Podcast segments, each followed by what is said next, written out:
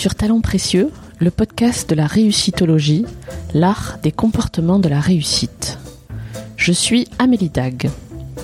Avec mon associé Perrine Corvézier, je dirige Human Learning Expedition, le cabinet de conseil et de coaching qui produit ce podcast. Talents précieux illustre la mise en œuvre des comportements qui mènent aux réussites dans le contexte professionnel à travers le témoignage d'un invité différent à chaque épisode. Vous retrouverez les références de cet épisode sur notre site humanlx.com, h u m a n l x.com. Pour moi, c'était une évidence en fait. Il a jamais été question de faire autre chose que quelque chose de beau. C'était c'était vraiment un, désir pour moi de mettre en avant l'artisanat français. Je pense que venant d'une famille d'artisans, euh, c'était évident pour moi de, de mettre ça en, en, en avant et ça en valeur. Et c'était dans ces conditions que j'avais envie de travailler. Quand j'ai proposé à Pauline Volpe de témoigner dans le podcast qui s'intéresse au comportement de la réussite, elle a d'abord hésité. Mais je n'ai pas encore réussi, m'a-t-elle répondu. J'ai gentiment insisté, et je suis heureuse de l'avoir fait. Vous allez entendre dans cet épisode le témoignage d'une jeune femme qui est en train de réaliser son rêve, celui de créer sa marque de maroquinerie haut de gamme, fabriquée en France, qu'elle a appelée Voline. Dans cette conversation tout en authenticité, Pauline nous parle du syndrome de l'imposteur, de persévérance et d'honnêteté, et nous offre un témoignage très lucide sur l'entrepreneuriat. Bienvenue chez Voline et bonne écoute. Bonjour Pauline. Bonjour. Merci de me recevoir. On est chez votre sœur là, c'est ça? Exactement, on est au Double à Chartres qui a été ouvert par ma sœur en juin 2018. Vous êtes de Chartres, mais vous ne vivez plus à Chartres, c'est bien ça? Exactement. En fait, je suis née à Chartres, j'ai vécu à Chartres les 18 premières années de ma vie et je suis partie à Paris pour faire mes études. Et aujourd'hui, je me partage entre Chartres et Paris. Alors, que faites-vous aujourd'hui? J'ai monté ma marque de sac à main. Euh, c'est une marque de haute maroquinerie française. Donc, j'ai décidé de fabriquer en France euh, et de travailler avec des artisans maroquiniers qui travaillent euh, à Paris. Vous êtes jeune, vous avez 30 ans à peine, c'est ça, ça Comment on décide de créer une marque de haute maroquinerie du haut de ses 30 ans? En fait, c'est une idée qui, euh, qui a finalement toujours été un peu là, je pense, dans le sens où moi, je viens d'une famille d'artisans. Euh, mon grand-père est arrivé en France, euh, il venait d'Italie et il s'est installé comme artisan bottier à Paris. Et ensuite, il s'est installé comme cordonnier et il a formé ses cinq enfants qui eux-mêmes ont formé leurs enfants. Donc, je viens d'une famille d'artisans qui travaillent le cuir depuis trois générations. Donc je baigne dans le cuir depuis euh, depuis toute petite. Et ensuite, l'idée est née euh, est née en 2015 avec mon frère. Moi, de entre euh, avant ça, j'avais pris des chemins un peu détournés puisque j'étais montée faire des études à Paris. J'ai fait des études de psychologie, j'ai fait des études de communication. J'ai travaillé pendant pendant cinq ans pour le Grand Palais à Paris. Euh, et ensuite, j'ai repris des études d'histoire de l'art. Et l'idée est née avec mon frère donc en 2015 où euh, il m'a montré en fait un sac à main qu'il avait réalisé euh, pour un de ses clients, qui lui avait ramené une peau de une peau de serpent, il me semble. Et il me, il me montrait ça et, euh, et en fait moi qui ai toujours créé, qui ai toujours dessiné, qui ai toujours fait plein de choses, je, je me suis mis à lui dessiner des, des sacs et lui les lui les fabriquer. Donc c'est parti de cette idée là avec mon frère, c'est parti d'un jeu en fait avec mon frère. Et petit à petit, cette idée, elle s'est transformée, elle a, elle a germé pour arriver à la création d'une marque. Donc c'est un processus qui a été long, qui a été, qui a été réfléchi et quelque chose qui a un peu euh, toujours été là. Et c'est ce que je dis pas, c'est ce que je me dis parfois, c'est que j'ai l'impression que finalement tout mon parcours a fini par me ramener là où je devais être. Est-ce que vous vous souvenez du jour où vous vous êtes dit ça y est, c'est sérieux, maintenant j'y vais pour de vrai, c'est plus un jeu?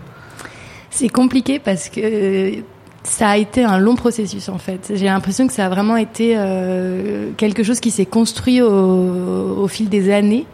Donc j'ai pas de, de jour précis en tête, mais si je devais avoir des dates clés un peu comme ça où j'ai fait un peu des sortes de sauts, euh, je pense euh, au moment où j'ai où j'ai décidé de faire un fongécif.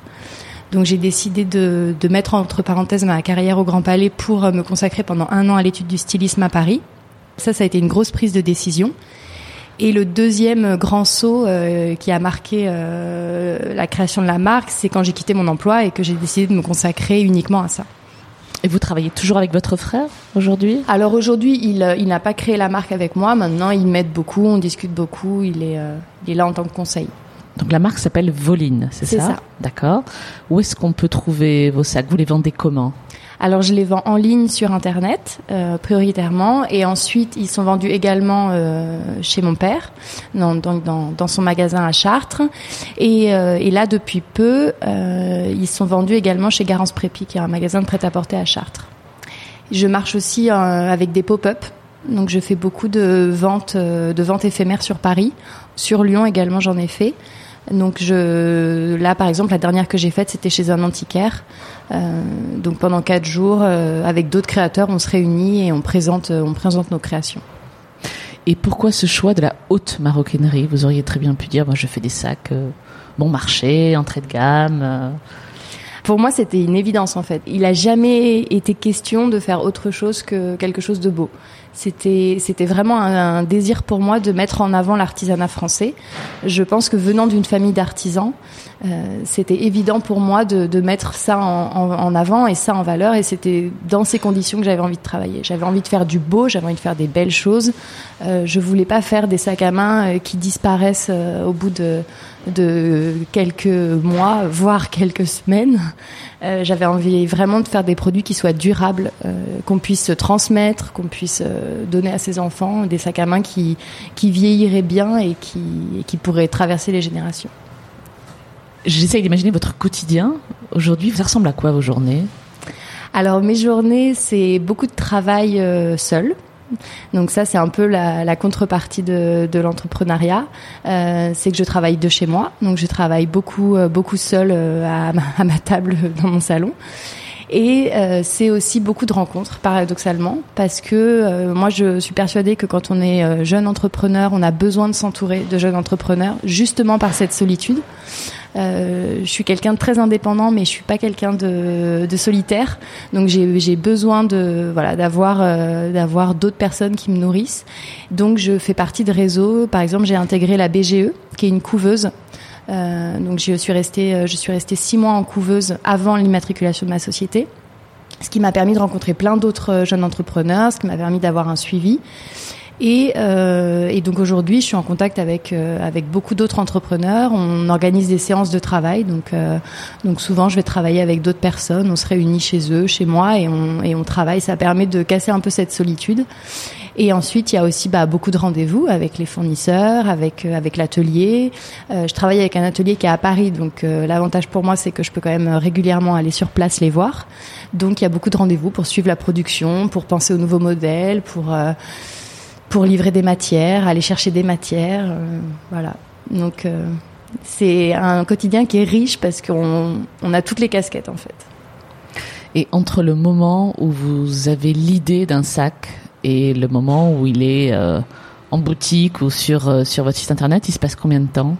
Alors les deux premiers modèles que j'ai créés, il s'est passé un an. Donc c'est un an de travail euh, entre les premiers dessins et la sortie de la première production. C'est des mois de travail parce qu'en fait c'est des formes qui sont travaillées, c'est des formes euh, qui ont demandé beaucoup d'essais, beaucoup de travail de prototype, de duplicata. Donc c'est c'est à dire qu'en fait on commence par faire un dessin, ensuite on le on le traduit en prototype avec l'atelier. Donc il y a des séances de travail qui sont organisées avec l'atelier où on pense à comment monter le sac, euh, quel genre de couture faire, quel type d'assemblage faire, quelle finition on veut. Donc ça, il y a beaucoup de travail là-dessus. Sort un premier prototype, on refait des ajustements. Ça, il faudrait le descendre de 1 cm, ça le monter de 0,5 cm. Voilà. Et ensuite, il y a encore d'autres euh, duplicata pour arriver à un produit final qui soit vraiment euh, le plus parfait possible en fait. Donc c'est c'est un long long travail. Puis il faut choisir les, les matières premières aussi. Il y a tout un travail de, sourcing sur le cuir. Moi, je voulais des très beaux cuirs. Je voulais quelque chose qui résiste au temps, qui qui se patine bien dans le temps, qui soit voilà, qui puisse durer. Donc j'ai été choisir mes cuirs en Italie et pareil pour les métalleries. Les métalleries c'est quelque chose qui est très difficile parce que il faut des métalleries qui restent euh, qui restent solides dans le temps et qui puissent durer.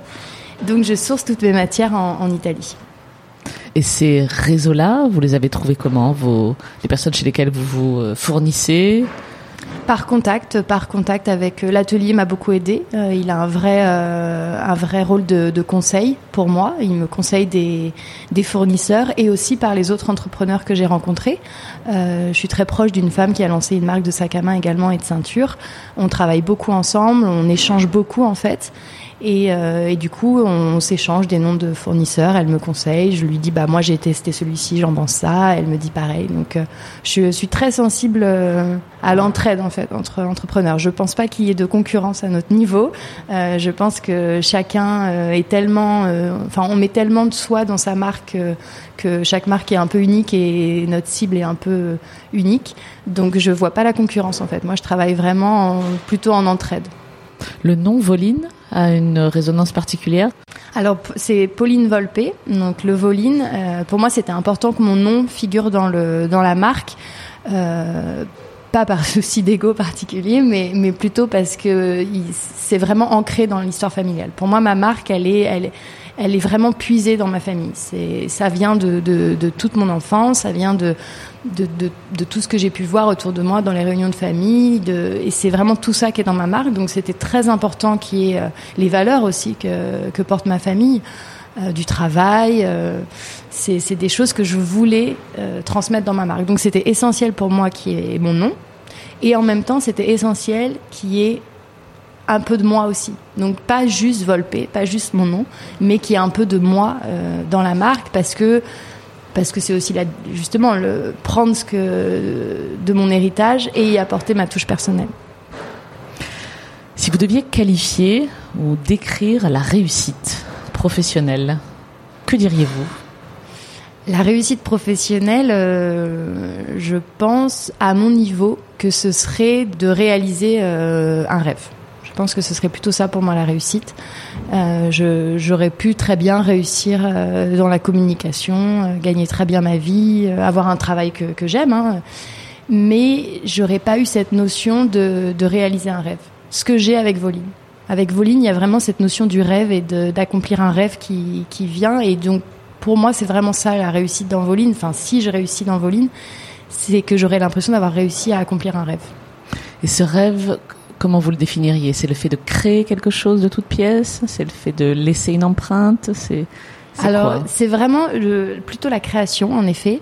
Euh, L'empreinte pas forcément. Euh, je suis encore trop petite je pense pour avoir cette euh, euh cet orgueil là, mais mais je pense que c'est plutôt la création, l'idée de créer quelque chose de A à Z, euh, l'idée de faire quelque chose d'un peu différent. Euh, de tenter des choses que, que tout le monde ne tente pas.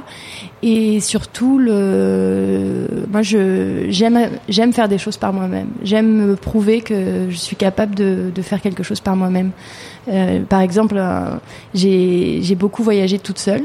Et c'est quelque chose que j'aimais par-dessus tout parce que j'aimais me dire je suis capable de le faire. Je peux me débrouiller par moi-même. Je je peux faire quelque chose par moi-même. Ça c'est une notion qui est assez importante pour moi est-ce que vous pourriez me raconter un moment, un épisode, une période de votre vie professionnelle, chez Voline ou avant, hein, au cours de laquelle vous vous êtes dit, ça y est là, je suis, je suis en train de faire bouger les lignes, je suis en train de réussir, il se passe quelque chose là, voilà, je suis, euh, je suis, je suis bien là où je suis?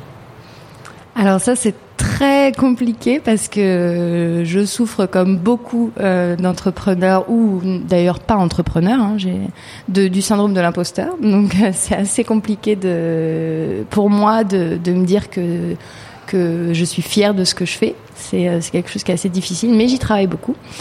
Euh, donc ce serait un peu compliqué. Alors je pense que je dirais que c'est au début de l'année, en septembre, quand j'ai fait le point et que je me suis dit, ok, ça fait un an maintenant que je travaille sur Voline, ça fait un an que j'ai quitté, euh, que j'ai quitté le, Grand Palais, et que j'ai réalisé tout ce que j'avais fait en un an.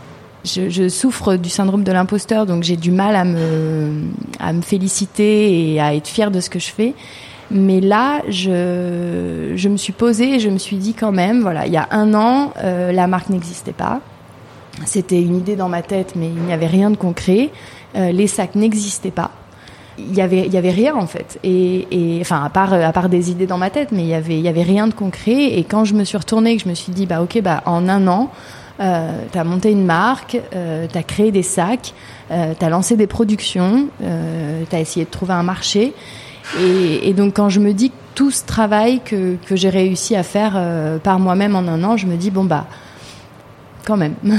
Donc c'est le fait de, de, regarder en arrière et de vous dire, waouh quoi.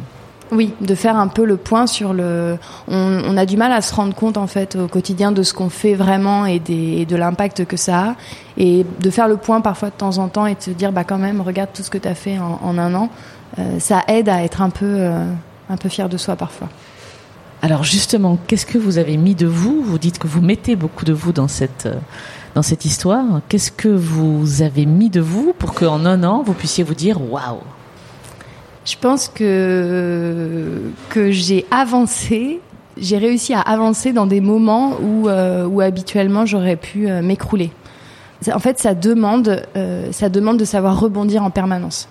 Ça ça m'a demandé de de pouvoir à chaque échec, à chaque à chaque coup dur, à chaque doute euh, de mettre ça de côté et d'y aller quand même. Et ça c'est ça c'est difficile, mais je pense que c'est la plus grosse partie de moi que j'ai dû mettre dedans, c'est de garder la foi et de d'avancer quand même, même les jours où je me disais euh, non mais il y a aucun espoir, euh, laisse tomber, c'est trop difficile. Bah de mettre ça de côté et d'y aller quand même. Et ça c'est ça demande ça demande vraiment de, de, enfin là c'est vraiment là que j'ai ressenti que je mettais de moi dans, dans, dans ça quoi cette force de devoir repartir tout le temps. Et cette force-là, cette persévérance-là, vous l'avez toujours eu en vous?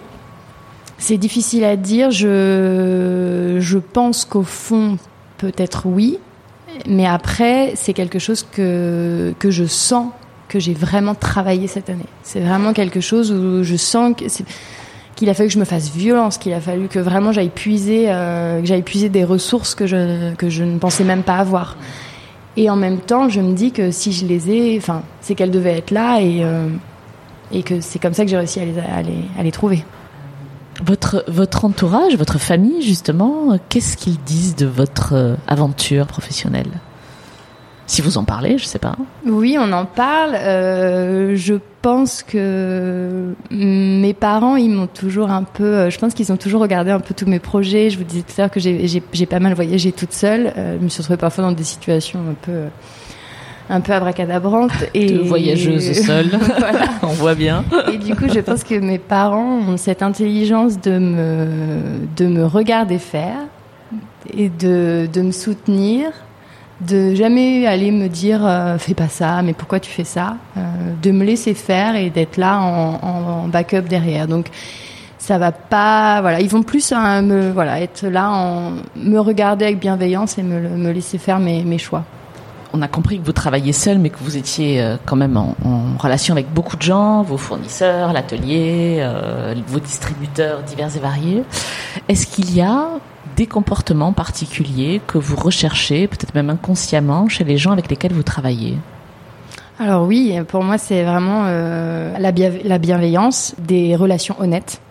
Ça c'est vraiment quelque chose euh, auquel j'accorde énormément d'importance. C'est que j'ai besoin d'être en confiance avec les gens et, que les gens soient honnêtes et, bienveillants avec moi. C'est ce que je vous disais tout à l'heure. Je suis jamais dans la concurrence. Euh, je suis pas dans des rapports de force avec les gens. Euh, moi, ce que j'aime, c'est pouvoir, euh, voilà, pouvoir dire les choses euh, honnêtement, sans chercher toujours à écraser l'autre ou sans chercher à berner l'autre. Euh, et donc, c'est, moi, je sais que je suis comme ça. Et alors, peut-être que beaucoup diront que c'est c'est pas la meilleure, les meilleurs traits de caractère quand on veut faire, quand on veut lancer sa marque. Mais pour moi, c'est important d'être bienveillante et de, ne pas chercher à écraser l'autre et à duper l'autre. Et donc, c'est vraiment quelque chose que j'attends aussi des gens avec qui je travaille.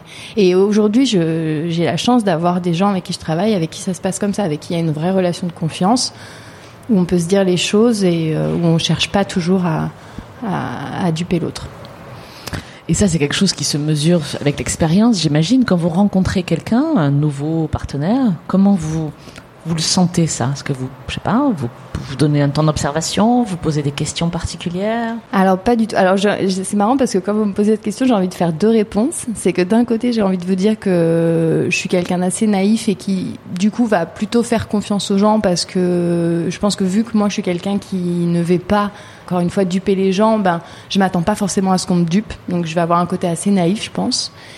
Et en même temps, j'ai envie de vous dire que je dans ma vie, en tout cas, je me rends compte que j'ai toujours, euh, j'ai toujours réussi à bien sentir les gens. Donc, euh, une sorte d'intuition ou mhm. quelque chose qui fait que euh, généralement, quelqu'un, je sens quand ça passe, quand ça va le faire, et je sens quand quelqu'un, non, ça, ça, ça, n'ira pas, et c'est pas une personne avec qui je pourrais m'entendre. Est-ce que vous avez en tête le nom de quelqu'un qui vous inspire professionnellement, quelqu'un dont que vous avez rencontré ou pas, ou côtoyé ou pas, auquel vous pensez régulièrement, en vous disant tiens comment il ferait lui ou elle, euh, qu'est-ce qu'il me dirait là, tiens c'est marrant, il m'avait dit ça, il ou elle m'avait dit ça, ça traîne encore toujours dans ma tête aujourd'hui. Est-ce que est-ce que vous avez dans votre euh, cercle même lointain ce genre de personnes là Alors ça va être un peu euh, naïf ce que je vais dire, mais je dirais mon père en fait. Je dirais que c'est mon père qui m'inspire. c'est un homme qui a toujours été qui a toujours eu cette fibre de l'entrepreneur, qui a toujours monté des projets, qui a toujours eu euh, euh, des idées, qui, euh, qui s'est toujours beaucoup donné. Et, c'est quelqu'un qui travaille, qui travaille honnêtement, qui travaille vraiment avec son cœur, qui, qui c'est un homme qui est très droit. Et, et c'est vraiment ces valeurs-là dans lesquelles je puise. C'est voilà quelqu'un qui s'est toujours donné pour son travail, que j'ai toujours vu se lever, aller travailler, quel que soit l'état de santé dans lequel il était. Euh, qui a toujours fait les choses avec bonne humeur et euh, je pense que c'est une belle inspiration. Est-ce qu'il y a des choses que vous auriez aimé apprendre plus tôt dans votre parcours professionnel? Pas vraiment, j'ai envie de dire. Moi, je crois vraiment qu'on est là où on doit être et que chaque, chaque étape amène, euh, amène son lot d'apprentissage. Donc, j'ai eu des expériences malheureuses dans ma vie professionnelle, comme tout le monde. Euh, mais je me dis que en même temps, ces expériences, ben, elles m'ont permis d'être euh, là aujourd'hui. Donc c'est donc non, je pense que j'apprends ce que je dois apprendre au moment où je l'apprends euh, et, que je suis un peu là où je dois être. Le dernier truc que vous ayez appris là, je sais pas, qu'est-ce que vous, avec Voline bien sûr, qu'est-ce que vous avez appris récemment? Et ben là, très récemment, j'apprends à, savoir un peu euh, dire les choses. Euh, j'apprends à essayer d'avoir plus confiance en moi et d'assumer mes positions et d'assurer mes positions. ça, c'est très difficile. Euh, je suis quelqu'un qui va plutôt être bon, à pas vouloir trop déranger l'autre. Donc ça, j'apprends voilà à plus à plus assumer ce que je veux, ce que je suis et à le et à le dire et à me tenir à mes positions. Et comment vous faites ça? Pour apprendre euh, ça? C'est très difficile, mais euh, mais en fait aujourd'hui c'est une obligation. Je, je, suis obligée de, enfin, euh, d'aller là où je veux aller avec ma marque et de, de pouvoir euh, suivre des caps euh, sans être complètement influencée par par par d'autres d'autres choses extérieures. Donc je suis obligée de me tenir à ce que à ce que moi j'ai décidé et à ce que je veux faire. Alors, sans trahir de grands secrets de, de fabrication ou autre, vous voulez l'amener où cette marque? Je, vois vos yeux qui pétillent, je sens que la vision, elle est claire chez vous. Vous n'êtes pas obligé de la partager, mais je, je, suis curieuse en fait. Hum, je, pense que si j'arrive à, créer une marque qui soit suivie, qui soit aimée, où les gens, euh, voilà, là j'ai des gens qui ont acheté un premier sac puis qui rachètent un deuxième sac, c'est vraiment, euh, vraiment l'image de la marque que j'aimerais donner. C'est j'ai pas forcément des, des, rêves de grandeur absolue euh, si j'arrive à, à, continuer à faire des belles choses, à continuer de travailler avec des artisans français, ce qui est très difficile, euh, et à pouvoir vivre de ça. Je demande pas plus. Euh, je demande pas plus. Pourquoi c'est difficile de travailler avec des artisans français? Parce que c'est très cher. C'est très cher l'artisanat français. C'est bien plus cher que même l'artisanat portugais ou voilà, l'heure d'un artisan français ne se paye pas au même prix que l'heure d'un artisan portugais ou espagnol. On ne parle même pas de, de, la Chine ou du Bangladesh. Euh, donc c'est voilà, il y a, y a, encore peu d'ateliers qui travaillent avec des jeunes marques. C'est euh, en fait pendant longtemps euh, le Made in France a été réservé à, aux maisons de luxe. Ouais. Donc il n'y avait plus d'ateliers qui travaillaient pour d'autres d'autres marques que ces maisons de luxe. Donc il n'y avait quasiment plus de Made in France à part les maisons de luxe. Là, depuis plusieurs années, on retrouve un Made in France. Donc il y a des ateliers qui se recréent et qui acceptent de travailler avec des jeunes marques. Mais c'est pas facile à trouver. Moi, j'ai eu la chance d'en trouver un avec qui, euh, avec qui en plus euh, les choses se passent très bien. Mais c'est difficile. Il faut euh, parce que on travaille en petite série. On est un peu des coups de poker pour eux c'est souvent beaucoup de temps pour eux et c'est pas toujours rentable pour eux d'aider une jeune marque au début. Donc il faut trouver le bon atelier, et ça c'est pas évident. J'entends bien que votre quotidien entre Paris et Chartres est, est assez fourni, n'est-ce pas mm -hmm. J'ai bien compris la valeur du travail dans votre famille et chez vous, et je, je vois bien tout ça. Comment vous faites pour vous ressourcer, pour vous poser, pour recharger les batteries? Euh, alors moi j'aime sortir, j'aime euh, j'ai des amis autour de moi, voilà, on, ça c'est un gros point, c'est euh, j'aime euh, voilà aller au restaurant le soir, euh, sortir avec des amis, ça c'est une grosse ressource. j'ai mon fils qui est euh, qui est vraiment euh, enfin je sais que quand je le retrouve euh, à 18h, je sais que de 18h à 20h, c'est mon fils et uniquement mon fils et c'est et c'est très précieux parce que ça permet de chasser tous les soucis, de pas penser au stress et d'être concentré sur une seule chose pendant un temps et ça je pense qu'il y a quasiment que les enfants qui permettent d'avoir ce cette échappée là.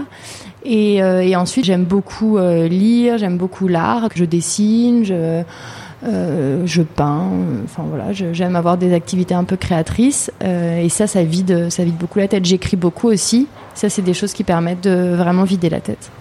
Comment vous faites pour trouver l'inspiration? Peut-être que vous faites rien, je sais pas. Peut-être que la réponse est rien. Ça, euh, je pense que l'inspiration, elle est beaucoup tirée de moi et de de ce que je ressens à un moment. C'est euh, j'ai l'impression que tout ce que je fais, ce sera toujours une traduction de mes émotions et de mon ressenti. Donc je pense que ça vient vraiment de, de là, en fait. Je suis quelqu'un qui, qui aime bien poser plein de grandes questions et qui aime bien réfléchir à plein de choses. Et je pense que c'est de là que je tire l'inspiration.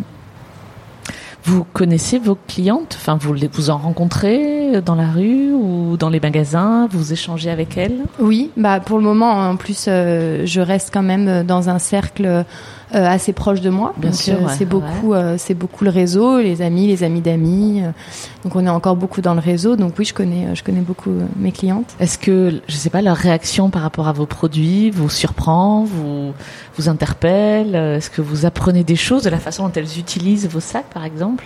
Euh, moi, j'ai toujours cette chose à cœur, c'est de me dire qu'elles sont heureuses avec les produits et que vraiment les sacs, euh, les sacs leur conviennent et que et les et qu'elles puissent être satisfaites euh, de A à Z sur le sac. Donc pour moi, les plus beaux retours, c'est voilà, c'est les retours positifs euh, quand elles me disent, euh, quand elles m'envoient des photos où elles portent leur sac, elles me disent bon bah voilà, bah là je suis trop contente parce que j'ai ça. Euh, tout le monde me fait des compliments quand j'ai mon sac. Euh, c'est vraiment le le encore une fois le bonheur de, de la personne qui le porte qui me qui me tient à cœur. Donc c'est du, c'est le beau appliqué à la vie quotidienne, c'est un peu ça. votre C'est ça. ouais. c'est euh, c'est un peu ce que ce que je dis, c'est que en fait un sac à main souvent c'est l'objet qu'on a tout le temps avec soi et en même temps c'est un objet qui va qui va terminer une tenue. C'est vous pouvez être habillé euh, en jean basket euh, si vous avez un joli sac à main. après joli ne veut pas forcément dire à des milliers d'euros, hein, mais que vous avez un joli sac à main, tout de suite ça va ça va terminer une tenue, ça va habiller une tenue. Euh, je trouve que c'est vraiment un accessoire qui, est, qui fait une silhouette en fait. Et donc pour moi c'était important que ce soit quelque chose de beau, quelque chose que qu'on voit et en même temps quelque chose qui reste euh, qui reste classique. Est-ce qu'il y aura d'autres accessoires Voline un jour? Autre chose Eh ben, que des sacs à main? là j'ai sorti les portes cartes et monnaie, donc pour compléter le sac à main. Euh, je pense à des, je pense à des ceintures aussi, d'autres sacs à main euh, évidemment. Donc euh, oui, il y a plein d'idées, plein d'idées. Vous êtes jeune vous-même, mais j'imagine que dans vos cercles, par exemple, d'entrepreneurs, vous êtes amené à peut-être donner des conseils ou partager des, des expériences et des ressentis. Qu'est-ce que vous diriez aujourd'hui à, à quelqu'un qui veut se lancer comme vous, qui rêve de créer sa marque de quoi que ce soit d'ailleurs? Bah, moi, je fais souvent le, le parallèle avec la maternité. C'est vrai. C'est, euh, je trouve, alors ça change un peu au niveau de la maternité, mais je trouve que que souvent on parle de, du bonheur que c'est, de l'épanouissement que c'est, et c'est vrai que ça en est un, mais il faut pas oublier de dire que c'est dur aussi. En fait, que c'est très très dur et, euh, et que c'est normal que ce soit dur, et que c'est pas parce qu'on n'est pas fait pour ça, et que c'est pas parce qu'on est nul, que c'est normal que ce soit dur. Et autant je trouve qu'il faut le dire aux jeunes mamans et aux jeunes papas, autant je trouve qu'il faut aussi le dire aux jeunes entrepreneurs. On a tendance à dire que la création de marque, c'est l'épanouissement, c'est la liberté, et c'est vrai que ça l'est mais c'est pas que ça. C'est aussi, euh, c'est aussi, c'est aussi beaucoup de doutes, c'est aussi beaucoup de solitude. C'est un quotidien qui est, qui est pas toujours facile. C'est beaucoup de stress. Euh, c'est affronter des échecs et savoir rebondir en permanence.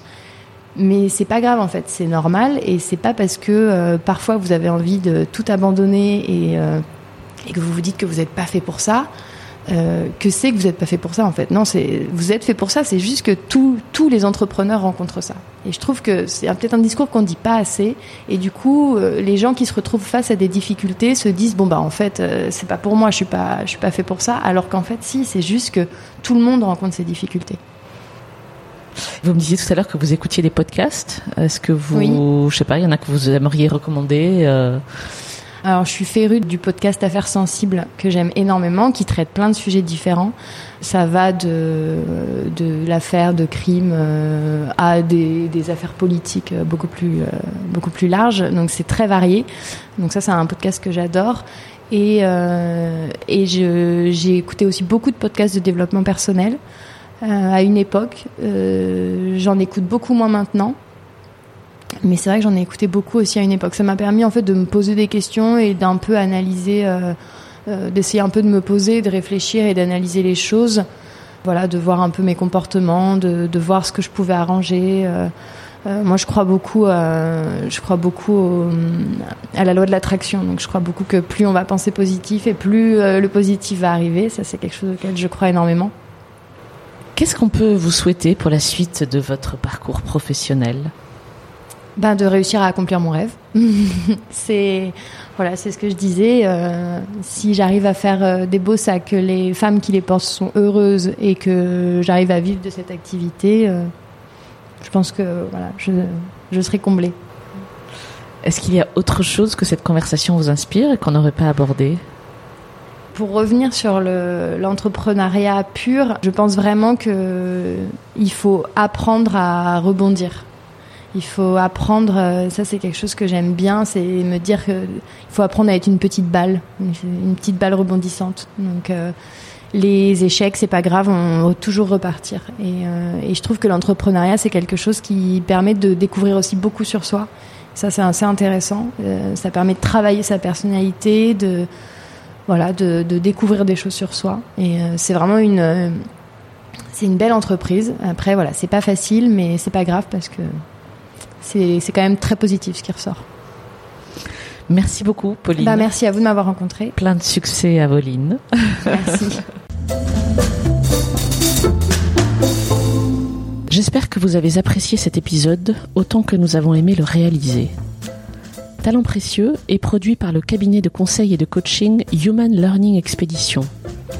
Notre métier, c'est d'accompagner les organisations dans la réussite durable de leur transformation en cultivant les comportements qui mènent au succès.